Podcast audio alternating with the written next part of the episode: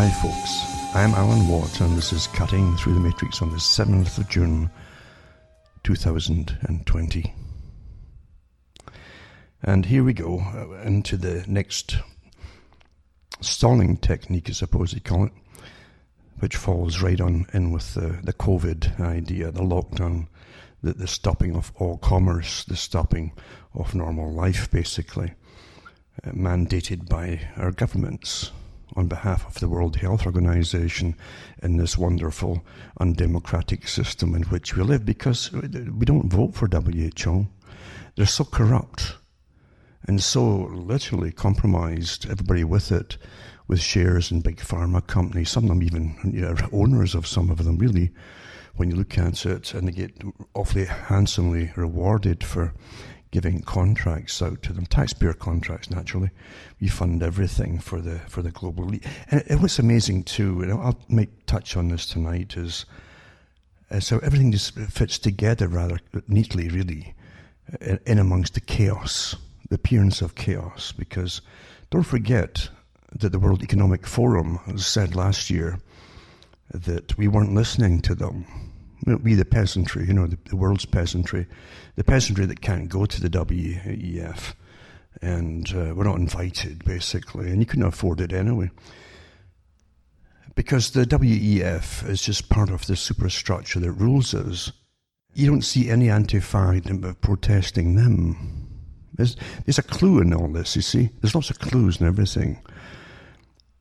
Long time ago, I noticed that uh, the Canadian government, the Canadian government was funding far left communist groups in Canada for their clubs, where they could sing their protest songs and, and scheme their little anti war rallies, which were all fine at the time, was pretty well passive compared to today. But uh, we funded them uh, across the country. Most folk don't even know it. But I, I thought at the time you know, when it was the anti-war idea in Britain and, and, and, Canada and everywhere else across the planet, you had these mass rallies, the anti-war rallies, because we were sick of being told we're all going to get nuked, you see, and the war to end all wars and all civilization in the, in the process. And uh, because of it, that was that was the heyday, mind you, of the military-industrial complex for, for quick money, big money from the taxpayer to save us all. They kept making new kinds of bombs and missiles and aircraft to carry them as well, uh, as well as individual missiles. But it was a heyday because no one complained at the time. But we all said, "Oh my God, they have to protect us against other guys across there." And uh, a long, long time ago, when you're kind of growing up, I watched these kind of things too. Well organized protest rallies but they used to have families there when they had men, women, and children, you know, uh, uh, uh, and you'd see the families, hundreds and thousands of families at times, with their banners up, very quiet and peaceful, just protesting against this and the whole thing, because no one wanted to get blown up, you see. But when you think of the money too that could have been used, hope people they never really think about it. The money that could be used on on programs and uh, and business to get more business, more more jobs, and the rest of it. Uh, went to the military-industrial complex uh, year after year after year to keep us safe. But what I noticed was that it suddenly stopped. You see, it was a very quick turn, like a turn of a switch. And I knew from because I met some of them in Canada uh, some of the left wings asked me to sing it, some a few things. I, had, I hadn't a clue that was that, that radical at the time until I met a communist who was from England uh, and who was from this, he'd just been over to the Soviet Union. And he came over after, after a concert, a general concert, and um, started talking to this little group there. And I guess he thought I was one of them. Uh, but he's talking about the, the, the next move to, to network amongst all radical groups and at the time, too, he said he came back from Moscow and he says that we must now, he says, get um, all the other fringe groups in with us. That meant uh, the gay groups and all the rest of it, too. And, and there were some eyebrows raised at that. But he says, well, we've got to do it, he says. Well, we've got to get everybody on board for protesting and for future But I thought, this guy was from London, huh? England. He, someone could come in and out uh, of Canada and every other country with impunity. And don't tell me the authorities didn't know who he was, that he was there organising the overthrow of governments and things like that. And, and I thought, oh, it's obvious this is run by a, your governments are part of it, and this guy was part of it. He had no fear. I asked him, I said, aren't you worried about getting caught coming into a country? He's talking, no, no, no. He said, I do it all the time. So you, start to see that there's no, there's big players here and there's little players and there's followers. The whole thing of any big uprising depends on followers. Followers never get what they want. And, and, and, I won't even go into the states at the moment, but um, followers never get what they want. It's always for a, better tomorrow. It's always young people too, where everything's black and white. That's how you see things. There's no grey areas of life. It's, everything's just right or wrong. And it's easy. It's always easy with youngsters to point out that the nasty things in life is is, is very comprehensible. To, oh, that's terrible. That's terrible. And they're cutting down the trees, etc. And uh, they keep, as I say before, they've always shown the same clear cut stuff from the 90, late 40s, which doesn't happen today. But that doesn't matter. See, fact, once, once you radicalise, facts don't matter, They're to, to opposing facts. And they're fed a steady diet in this at school from the from the age of five or, or even you know even younger if you go to kindergarten of how bad people are because that's the agenda.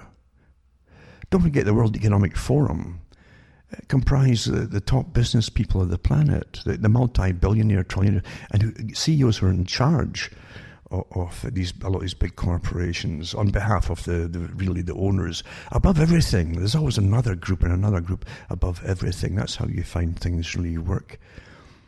Now we're owned. I always say we're. Well, I have no problem saying that we're owned uh, your very thoughts are owned, they're given but to you by somebody else generally. Brzezinski said that, you know, a man who should certainly have known, because that was his job, was to give you your thoughts to whole nations, in fact.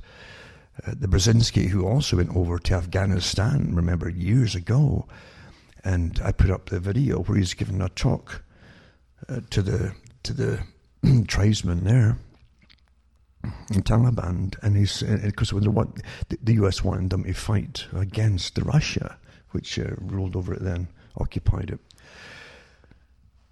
And it, there's Brzezinski, you know, uh, with his fist up in the air, using the, the revolutionary move. The, there's the clenched fist. You see, whenever you see that, you should really be very careful. Was behind it all. So here's a guy who represents the Trilateral Commission and the Council on Foreign Relations, you see, a technocrat placed there. And he said to the Taliban, he says, your, your cause is a holy war, a just war, a jihad. And uh, that's what he told them. And next thing you know, he's back there deciding in, in America, once they get the war going against Russia, uh, telling that, that, that they're giving the strategy to the CFR and other groups too as to how we should shape the minds of the next generation that's going to come up with not just in the US but across the world. Don't forget the CFR is an international organization. It's only part of the same organization that runs the world, the Royal Institute for International Affairs. And they've got a branch called the European Institute for International Affairs. They, they dropped the royal part because every politician in the EU Parliament is a member of it you see, from all countries. They've got one group for the Far East and Pacific Rim group. And uh, these are the same groups, remember, who manipulate behind the scenes all the wars that come and go, right? the skirmishes, the real wars. And they, man- they proudly boast about it in their own archives that Carroll Quigley was the historian for for a while. He's a prof- he was a professor and and he believed in it all. He, he was completely on board with it. He said he disagreed with some of its methods, and he also thought that that, that its, its importance in shaping history for about a hundred years, pretty well from the late 18, 1880s anyway, onwards that he was taking it from. He said that. Uh, he said it was so important if the public only knew that the whole history had been shaped and fomented all the different things that happened, the big wars, and that, to bring a global society in. You see, a proper, a proper managed society. It wasn't supposed to be democratic. That, that's where people have. Democracy is a con game to get everybody on board for particular periods of the big agenda. You see, it's not meant to be real and um, it's used for revolution. And revolution is when you speed up the process of what the elite want. That, that's the beauty of this con game. But anyway, Brzezinski said that. He, he said that um, the, movers and shakers themselves, you see, the ones behind the scenes that say, okay, we need a, a little war over here. And, and it's the Hegelian dialectic most folk don't want to change anything in their lives. They really don't. Even the teenagers you'll see rioting right now and looting the stores, uh, they they think they, they might think they know what they want at the time. They might think that, but once in their mid twenties and towards thirty, they start to just wean off and they get a bit fed up with it. They, they like they, it, it doesn't matter where they've settled themselves in their mind or, or even their financial uh, strata or whatever they start to get kind of comfortable. And this were routines. And they also became become a bit jaded from the, the, the, You start to learn there's grey areas in between the black and white reasons for everything. You see, things that they used to criticize their dad or their mum doing, like getting divorced, they might do it themselves. And, and, and they can rationalize it, so they can start rationalizing it for their parents as well. Whereas before, when they're younger, they may be furious at both of them or, or one or the other because the, the parents would split up. But then they go and do the same themselves. In other words, experience of life, especially in this chaos uh, of this modern life, uh, manufactured chaos, doesn't give them much of a chance to be different, you see and they settle into little little areas, I say, and then they don't want to change too much. So they, have got they've, by that time the elite have already radicalised. The upcoming generation you take over, and then the ones who used to be the previous radicalised ones who are now becoming sedentary and happy or is content and or accepting of their lot or whatever get annoyed by the other group coming up. That's how the technique is, is done. You see, so because you get settled, you get settled in your ways you can't get the big changes made from the on behalf of the rulers. You see, so they they they, they create what they call, they call it the, the the thesis. The thesis. Here's what we are. Here's what we do. So you got to, and, and as long as that goes on, nothing's going to change. You might have quite a happy society if you left it that way. You see. But so you create a, a, something that's going to go against what it stands for. So that's your antithesis. Hmm? So now you've got a, com- a, competing argument, or an argument started, and then they, they, go at it. And out of it, you guide what you really were after in the first place, if you're the, the elite managers. And that's, that's the synthesis, what comes out of the argument, the agreement. Okay, we'll agree with this, and we'll do this. And we'll ch- so you've got your initial change. The communism is based on this, the dialectic. And out of that, that, that synthesis, you say, oh, well, so you're happy for a little while, but immediately they're, they're, they're starting again. Now I've got a new, the synthesis now becomes the new thesis, right? And then, then you come out with the, with the antithesis, you see. Uh, and you keep going with, with this constant, that's pure Marxism basically, and Trotskyism, the way it's designed for, for constant, constant change, you see, plan change. And you always decide what the change is going to be. And so you start the argument yourself, and and uh, you take it from there. That's that's just basic basic stuff. So you always have to train a new group of radicalized youngsters, idealistic, and, and make sure you, you own all the school systems and so on, so that they're brought up watching the, the furry little animals, you see, that are hunting for a place to live, you see. And there's man, terrible man, destroying it according to every documentary you'll see. That's what it's supposed to be, you see. It's supposed to, it's supposed to radicalize the youngsters. And, and they use the same footage, as I say, and techniques across the whole planet, because the whole planet is under UNICEF and so on, and under basically a global curriculum. For, for Bill Gates is involved. He's calling it vir- the new virtual um, education, basically. He wants he he hopes he can lock us down for longer by any technique. It doesn't matter if it's riots or whatever, as long as they, and then they can start learning at home, basically on the computer. And of course, he'll be in charge of the curriculum because he, had big input on on the present curriculum, the, the Common Core thing. So make sure you standardize everyone's education or indoctrination. It depends how you, you what we are giving them, you see. Education should really always have have arguments about pretty well everything, and you don't get that really, do you? You should be able to look at everything from all kinds of points of view, but you're not really given that. You're given a, a, a really, um, you're given the Marxist technique of critical theory. That's what they use in the schools. Where, but, let's not look at that when William the Conqueror came in. Well, think about the people who were not fitting into society. How would it affect them? And that kind of thing, you see. Social engineering, to me, to me it radicalizes a youngster. It's quite, you can create, why do you think cartoons work with youngsters? The Soviets used cartoons to, to a great extent, not just for children, but right into adulthood. And people could even cry with, with the poor the poor character in a cartoon uh, losing their home because of the bad capitalist and stuff like that.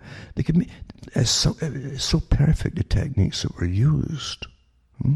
It's a lot cheaper than using Hollywood, like we did in the West. But uh, children don't have much of a chance, and they're the greatest targets for propaganda. They don't know it. The parents don't know it. But that's the best because what do you think is always different? And the parents say, I can't relate to my children. We are not meant to relate to them. The, the, the, the, rulers of the planet have already changed even the techniques of basic mathematics so you can't help the children. It's been like that for the last 60, 70 years at least.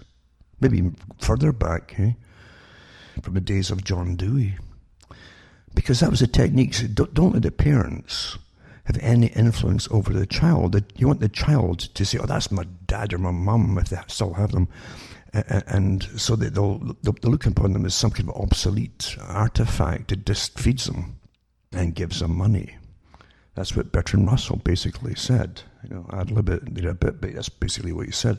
The only function will, for the parent eventually will be to, to feed and clothe the child and look after his needs, basically and the state will give them the indoctrination or the, the education and their values for the new system.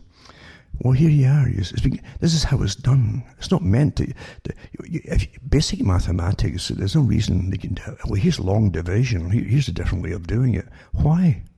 Huh? It's so the parent can say, oh, I can help the child. The child might start to respect the parent. You don't want that bond there. That's why it's done. That's really why it's done. You know. I'm not, I'm not just guessing at this. And the same with so much more too. Uh, they, they, they started get, to get rid of the older teachers back in about the, the 70s and 80s. They really sped, sped up. And then the 90s, woof. And, and so you got more and more young ones, more and more and more and more young ones. And they wanted primarily women because they know with their psychology and their behaviorism and all their, all their studying of the little people, all the little characters, which is us, that youngsters, young children have a, a greater bond with their mum, you see, for years, but as opposed to the daddy. And so they got younger women in too, younger teachers in. And then in came the toolkits to indoctrinate. They call them toolkits for groupthink you want every child in a group, in the classroom, call them groups now, uh, every child to come out with the same opinion on every topic. You see, the authorized opinion. And the teacher, if, if, if the teacher is good, can actually go along through the toolkit. Oh, he's a little stubborn boy over here how do I get that stubborn boy to go to agree with this particular topic and what we want? We, we, we've decided, like democratically decided, Hold your hands up and say, are you on or, or, or, with it or without it or against it or whatever? And, and, and there you go. And how to even ostracize them from the group, feel, make them feel insecure or, or kind of bad or something, you see, shame them which again comes comes right into adult life because once you're you've, you've, you've been taught to be shamed you see, like a dunce. They used to use dunces in old days. And the group goes, ah, ha, and points at you like you're a fool. uh, then that, that'll stay with you all through your adult life. And they know that because you're supposed to be shamed now for their entire adult life. You, you see it getting done now. Shaming, shaming, all kinds of shaming, you know. Yeah. Psychology, eh? Psychology, psychiatry, behaviorism, all these things working together. And, and they prepare the children who don't have a chance, they have no chance at all to be an individual who can think critically for themselves anymore. Everything's got to be emotive. Attach an emotion to everything, you see. either right, wrong, or shame, or, or, or, or, anger, whatever happens to be, make sure you attach it. And then you've got a, you've got a slave for life. You'll never know they're a slave. And then when you call them out to, to be to radicalize about this, that, or that, they'll go. Just like cannon fodder. They haven't got a clue. Haven't got a clue. That's managed that way. But isn't it odd?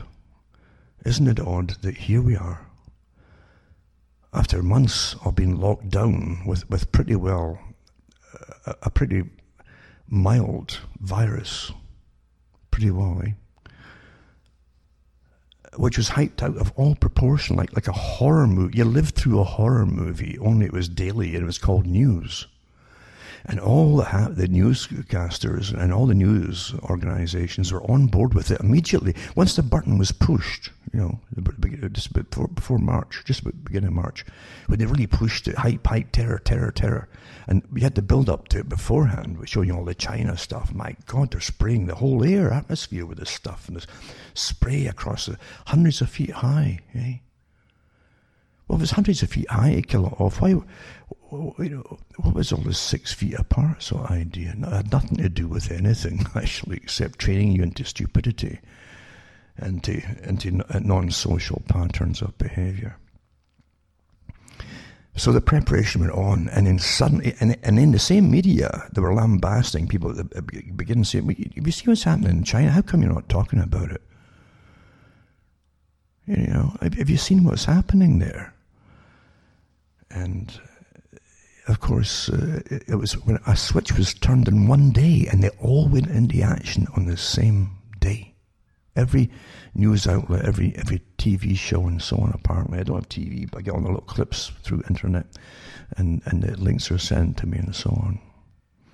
As I've said before, the, the media was in the doldrums for years, because inter- internet pretty well put them out of business. A lot of them.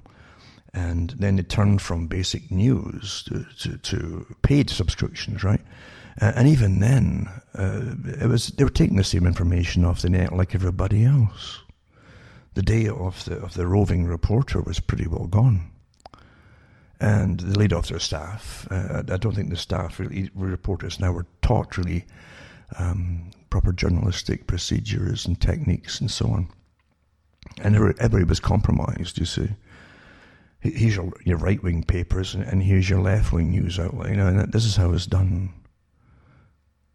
As a child, I used to know how, how come you've got always a, every country has got a star, you know, which is a left. Now that's your that's your five pointed star. The, the same red star, of course, they had in the Soviet Union on their caps and uniforms. You see. Uh, but in, in the light side, you're in the light side. You, you had sun. It was always the sun and and you had Mercury and things like that, and, and couriers, and uh, everything was so black and white, wasn't it? And folk never really quite got it. Uh, but people would would go into automatically, and, and that'd be their newspaper for life, whatever party they belonged to. Uh, and, and, and even the left wing paper, and Phil couldn't figure it out, except, well, they did actually, my, my, my grandpa's age had an they pretty well knew that the big moguls in media, you never trusted them because they were the richest characters really in the country, a lot of them. You had British lords that owned oh, slews of newspapers, like, like you know, and uh, monopolies, basically, of hundreds of papers across the world. And true enough, even Quigley talked about the same thing, Carroll Quigley, that that these media barons would get together when it came to World War time and have their meetings and decide how to terrify the public. That he actually put that in his book. Eh? how to terrify the public, get them to really hate whoever enemy is going to be before the enemy has even fired a shot. Uh, so uh, that's what they do. It hasn't changed. But when it went into uh, like overdrive suddenly, but, but oh my God, the coronavirus, eh? Uh, and lockdown, and oh, this is horrible. We're all going to die, they said, eh? And the only hope, Fauci said at the very beginning, eh, on behalf of himself and the WHO and the pharma companies and vaccine companies, well, there's no hope here at all except for a vaccine. You might have to be locked down until we get a. There was no talk or no no whiff of ever getting natural immunity, as we've always got against every other virus that's ever existed. You know, no no trace of that. First, uh, first in history, no trace of, of your own immune system. And even, even when the people had tested positive for having had it, right, they had antibodies in their bloodstream. Even for those who say, well, they might not last very long. Well, if that wouldn't last very long, their own antibodies, why would your vaccination, which is supposed to create stimulate your body to create antibodies, why would that make better of your own antibodies than your own antibodies? wouldn't they? It's meant to stimulate your body, create antibodies, right? So if you've already done it, what's wrong with that? It, it, nothing makes sense. When nothing makes sense, there's a big con going on in this world of conology. And getting back to the World Economic Forum, where all the big moguls and big pharma come, everybody who's anybody running us all in public private enterprises, because every big corporation on the planet has got its hands out to every country they're involved with for handouts, massive gifts from the taxpayer. That's, that's, that's what it's all about. And, um, and so they said, yeah, the, the people are not listening to it. us. We'll have to scare them pretty well, eh? How can we force them to be post-industrial, post-consumerism, post-free trade, post this, not just free trade, but post-service economy? Back in the 90s, I talked about the service economy. It was discussed widely in Britain uh, under the guise of the common market, which became the, the economic union of Europe. Eh? Oh, it's just a, it's just a little meeting place where people will meet and, and discuss little trade differences and things. That's what they, they, they tried to sell the public on in Britain for years until the word free trade came in, you see. Free trade. And in with the free trade came the gradual abolition of taxes for imports. Now, all countries used to, in fact, even the States, I think, used to get pretty well all of its taxes, its main taxes for the, for the federal government, for the country, from imports. And those import duties, you called it. Uh, most countries survived that way. Well, with the gradual introduction of free trade, as they to call it, you see, it's free for the big corporations who do the exporting into other countries.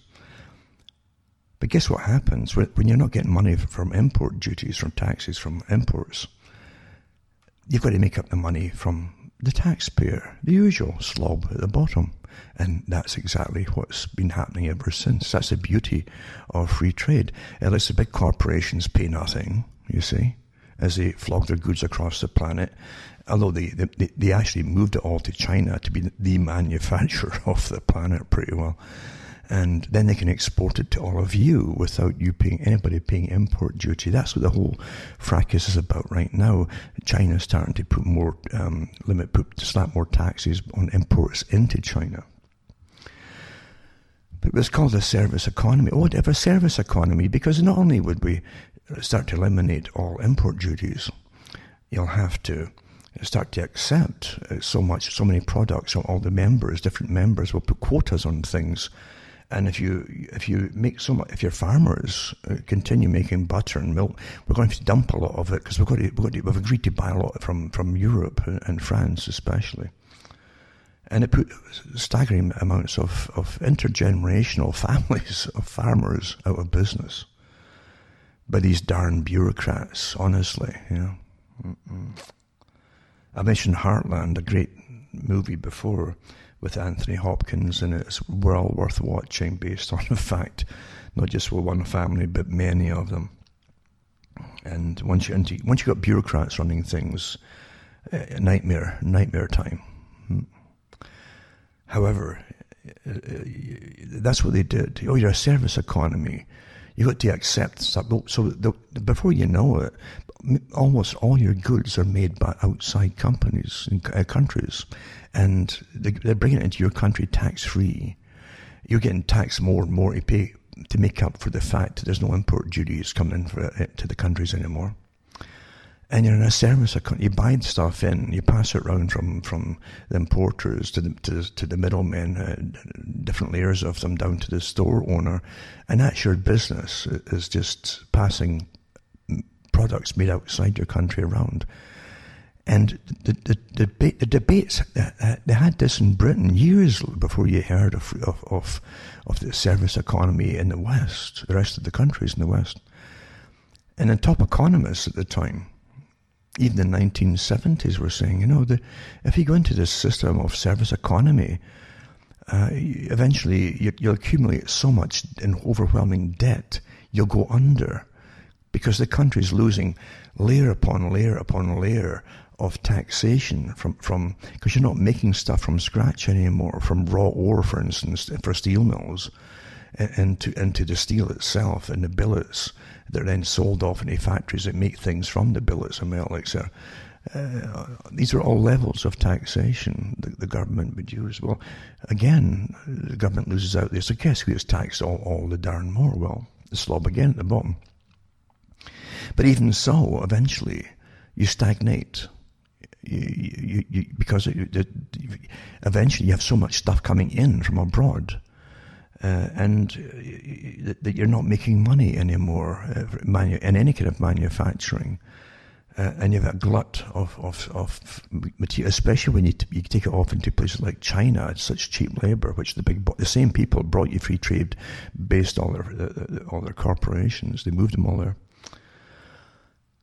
And and you have the, in the service economy. I, I likened to a dog, a dog that falls into a swimming pool and it paddles for as long as it can. That's a service economy until it's exhausted and eventually it drowns. It can't get out.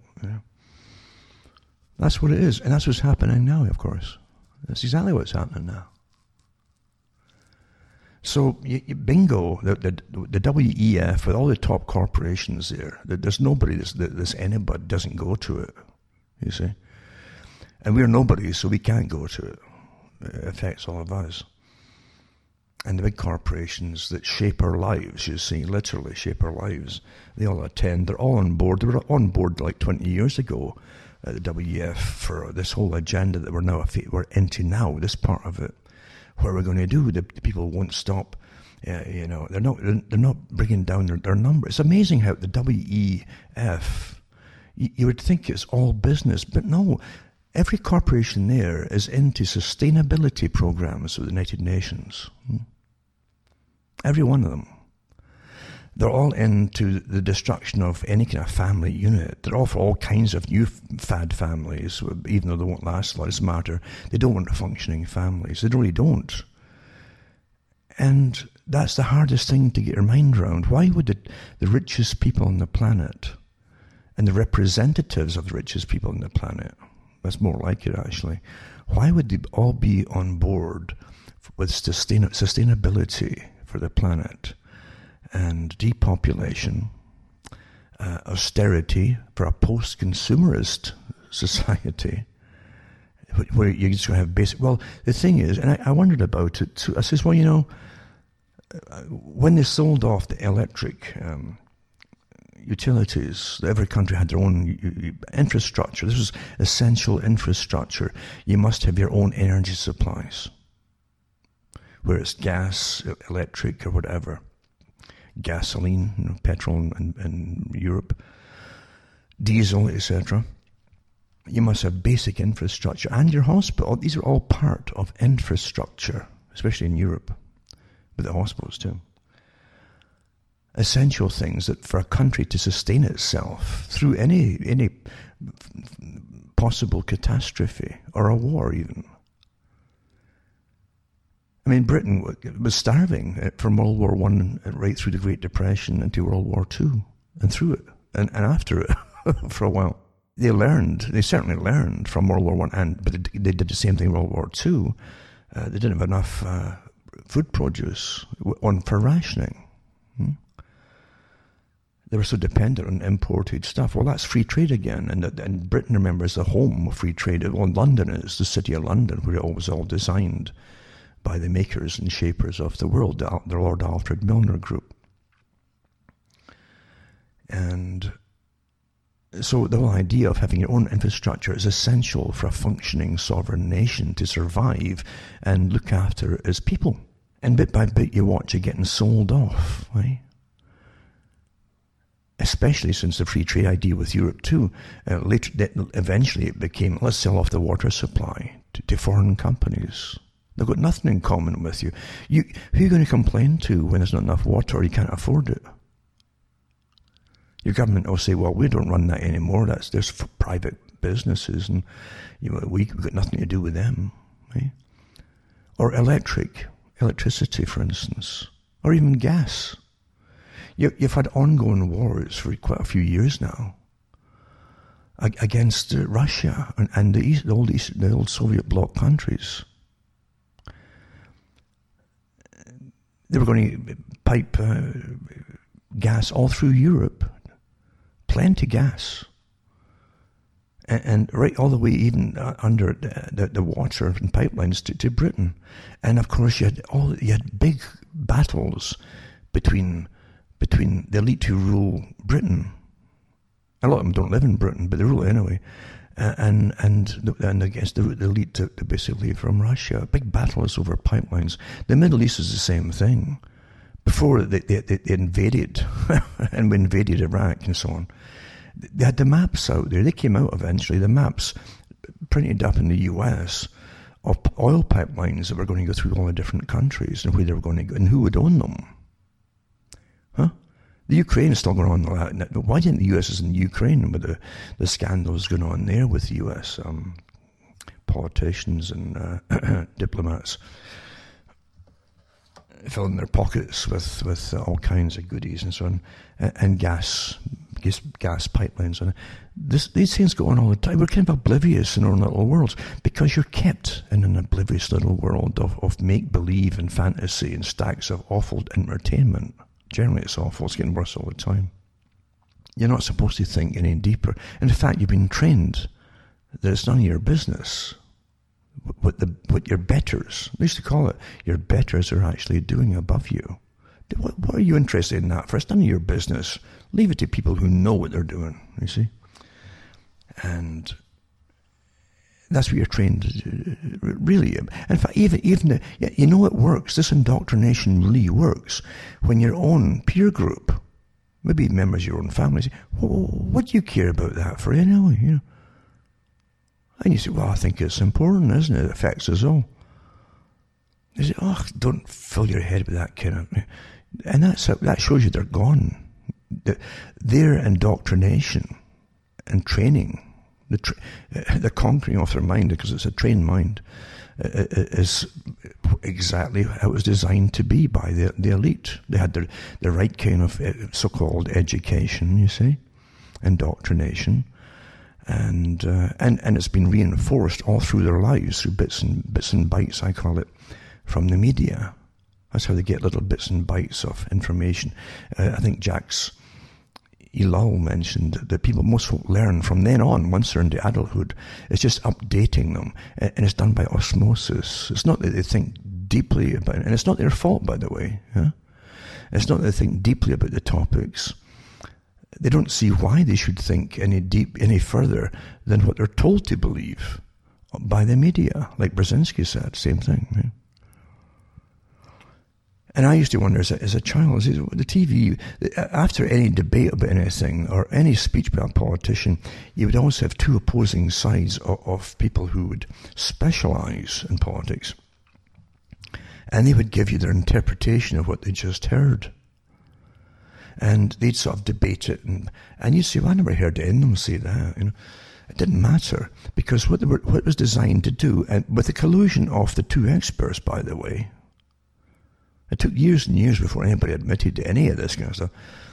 But the whole idea was to shape your opinion as a listener and say, well, that's reasonable. And then they would bring you to the conclusion they wanted you to have, you see.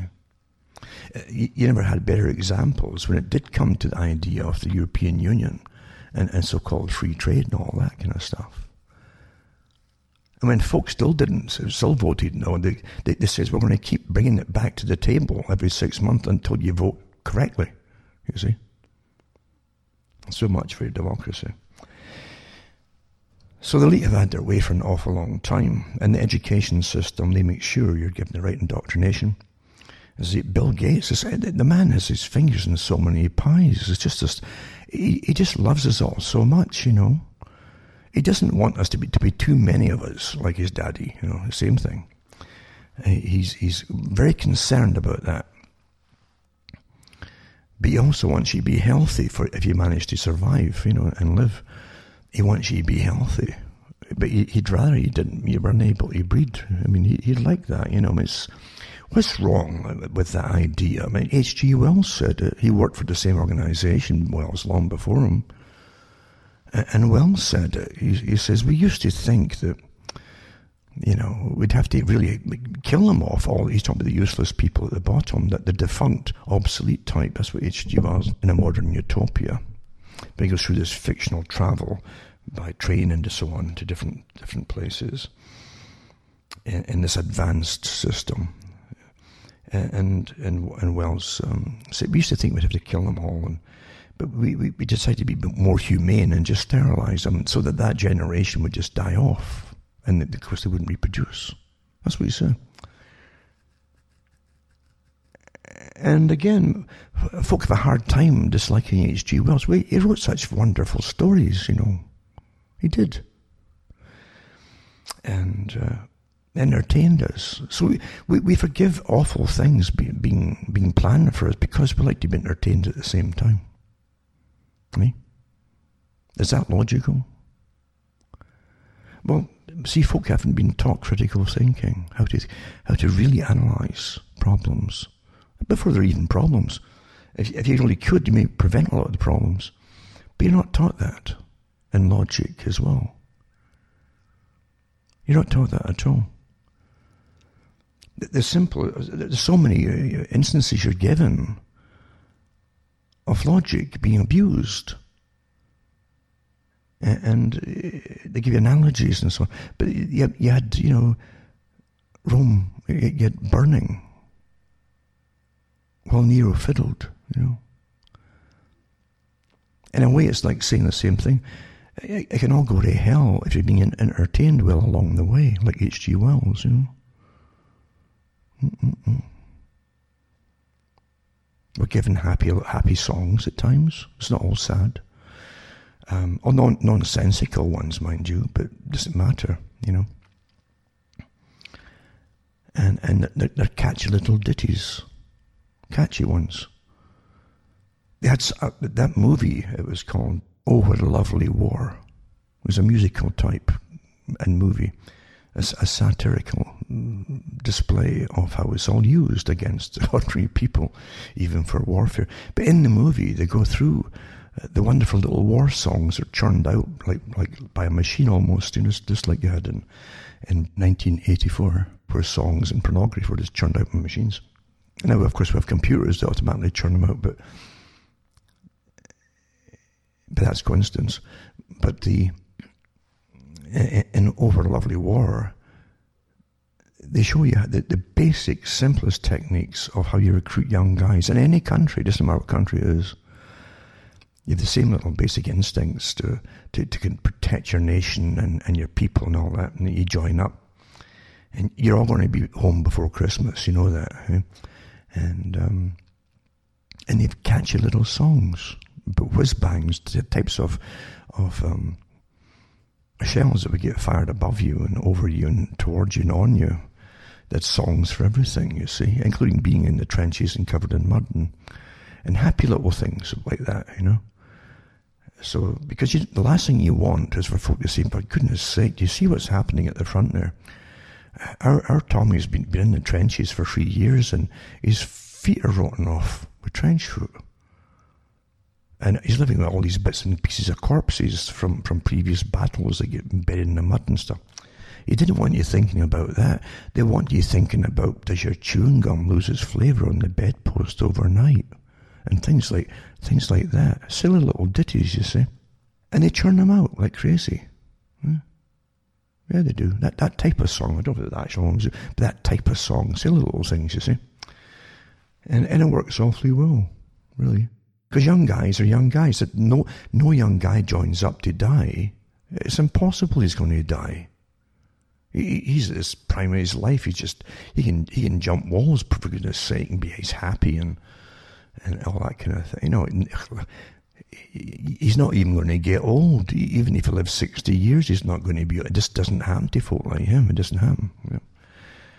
And so they join up in every country and they go off. And the basic propaganda, that's the first rule, is they must be given the most simplest propaganda. It's a rule. Everything that happens in life uh, has been studied and, and there are rules for all.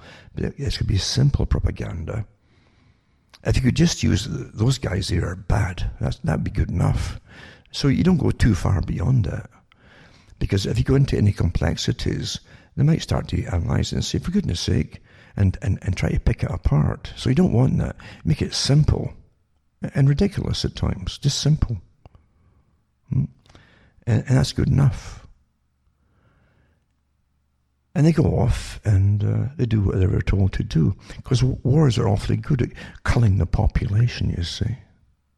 And for those who are in charge of the culling of the population, you get the wars going, uh, it's awfully profitable too. You can understand we're a herd of people, and I really do like the writings of, of characters in the past uh, that touch on it, no matter if they're a bit um, off the wall at times, or, or, or again, too, is a lot more satirical. But um, Charles Fort said that we're farmed, he says. I think we're farmed. And we are farmed, like any animal. Which means if, if you're farmed, there's farmers. Hmm? And what do farmers do? Well, they, they keep charge, they're in charge of the stock. That's you, you're part of the stock. They know everything about you. They, they know who your ma and your pa is. They know, they know how, how, what your feelings would be. Oh, your ma or your pa is prone to this and that and the whole thing, and so is your grandpa or grandma. Yeah, that's how they work it out, you see. That's what you do with, with husbandry, animal husbandry. And every far, farmers generally would know the exact, oh, you know, the exact lineages going way, way back in their generations of their cattle and their sheep and all the rest of it. Just like beekeepers, beekeepers are famous for that. They, they go right into eugenics, big time. And that's why the beehive is the first thing that was built for the Royal Society, this big elite club that decides what reality is for all the rest of us. They built a beehive, a glass one, to watch the, the perfect, the perfect society, eh? With the monarch there running all at the top. And then the worker bee types, the, the, the bottom, but in between that, you got the drones that were kind of a priesthood that literally selected uh, what you were going to be by, by what they fed you. Hmm? And they thought that was wonderful. And it wasn't a novel idea. It goes all the way back even to ancient Egypt. They had the same thoughts then. What what makes these peasants here on this, this part of the Nile um, a bit taller than the other peasants up the, the Nile a bit a bit further on, you see? And things like that studying, always studying your what you own, and, and that includes the people. So we're, we're, when the, you you take Prince Philip, Prince Philip is a very honest about eugenics, and his talks at the at the different uh, Sierra Club meetings he has, and world different world meetings with the the different um, groups that, that he's a, a, kind of chairman of, or he's probably retired now and handed it over to to Charles, Charlie Boy or one of the other ones. He's quite open about it. He says, well, you know, he says, sometimes when uh, we, have a problem, we have a problem when when you bring when you see too many deer growing up on the estate, you know, and, and they start chewing the barks from the trees and destroying the trees, and, uh, and we have to we have to do something about it, you know. And sure enough, they, they go off in mass shoots and things. Or, or you can introduce in other countries wolves, of course. They've done that in the States, in Yellowstone Park at one point. And uh, the problem is the wolves multiplied by killing all the deer off and everything else. And they killed everything else off. I mean, wolves will kill fox and, and every other com- competing animal uh, and eat them as well. But, uh, but no, the, the, the, eugenicists have no problems talking about that. Says, uh, yeah, you, you'll find you'll find even the grass, the grass, you see, the grass changes too, uh, and, and someday will come in and eat particular types of grass, and, and right down to the dirt, is it? And, and, and next thing you know, you've, you've got a plague of, of insects growing them. And so they go through this whole scenario of, of this, this domino effect, you see. And, but what he was referring to along the way was well, when there's too many people, it's the same problems. Well, uh, and so these are the characters that send you off to war uh, and make sure that they profit because they're farmers. You got to profit off the animals. You think you think they're all we're all in it together, really, really? Huh? Do you really think that? No, they're not in it. They cause it and they run it all, but they make sure they profit from you, big time. And these wars are very, very profitable.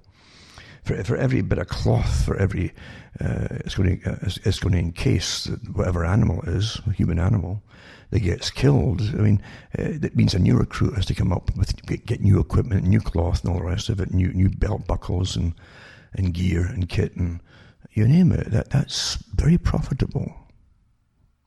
Awfully profitable. And there's no questions asked in war. Everybody will got to suffer and, and ration and just accept it, or we're all going to get killed. Well, in the process, a lot are getting killed anyway, you see. But that doesn't matter. Terror is the greatest thing to to get folk to give up all their rights and freedoms. Hitler said it too. When he got it, he saw the same thing because he, he studied the communists that had taken over the Bolsheviks in Russia. You know, the terror, reign of terror. You see and the people can't think straight, it paralyzes them. It does. It paralyzes them. He said that. They can't think straight when they're terrorized. And that's always been known by. Napoleon knew it too, mind you. But that, that's the kind of thing that. Uh, that's, a, that's a sort of technique that's used upon us. So, so terror is a great thing. You're all going to die, right? It gets you along. You're all going to die of something you can't even see. Oh my God, oh my God, eh? And uh, they go along with that too, and, and away it goes, eh? It works every time. And you're trained. Why would you suspect you're being conned? Do you realize you're trained to be an naive for your entire life? Hopefully, that's what they want. Because it's horrific to think what, what, what they're doing is something nefarious and nasty against you. Aren't they, aren't they your own people? Are they? And so you believe it. And you're all being taught to respect the people. It's like being in the military. You get, you get a whole series of command eh, from NCOs all the way up, you see, private NCOs all the way up.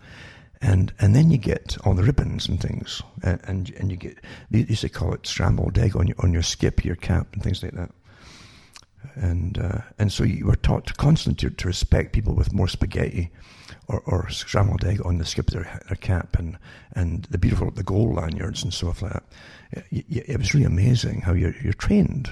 You see, uh, but today they give you all these people with, with professors with a whole string of letters behind them. Uh, they could even have be, be to do with uh, back scratching or something. You know, it doesn't matter as as long as they've got all the letters there and they're, as long as they're introduced with the proper importance. You see? And you'll sit back and go, oh my God, this person says we're, we're all going to die unless we just give up all our rights immediately. Right? Mm-mm-mm. Back in the 90s, I gave the talk about the high priests that others have copied since, recently too and and that from the ancient days. And India was famous too, and across the Middle East. You don't think it. India was famous too. You see the old, the old um, observatories they have that built there for studying the stars, just like Latin America. Uh, some parts there much later on, but India was way ahead of them. And of course, you, you find the standing stones in Britain and the Shetlands as well, and up north of Scotland. Um, they're all over the place uh, to, to, measure and, and basically uh, guide the, or watch the stars. You know, It gave them their seasons and their time and everything else. But again, good priests, good priests could, could and the, they've used it in different movies, like fictional movies. Good priests could, would also know when eclipses would happen. And they'd warn the people and say, you know, if you don't cough up more of your jewelry here, uh, and maybe a few of your dollars extra this, this month, uh, the sun's going to, on, on this day, the sun's just going to go black. And only we can stop it. And so they'd, they'd throw the, they, they get, they get all the, the, the, treasury thrown at them, you know, the folks' treasures and stuff. And, uh, and sure enough, along would come the eclipse, and the priest would stand up in his fine robes and stuff and, and do mumbo jumbo to, to dispel it. And they'd say, appear, appear. And sure enough, the light would come on, eh? The light would come back on. And that was awfully important and really impressed the punters. It, really, it was a good show. It was a great show. Well, and that's how they used to do it. Knowledge is power, remember. That's, they really mean that knowledge is definitely power. Of course it is.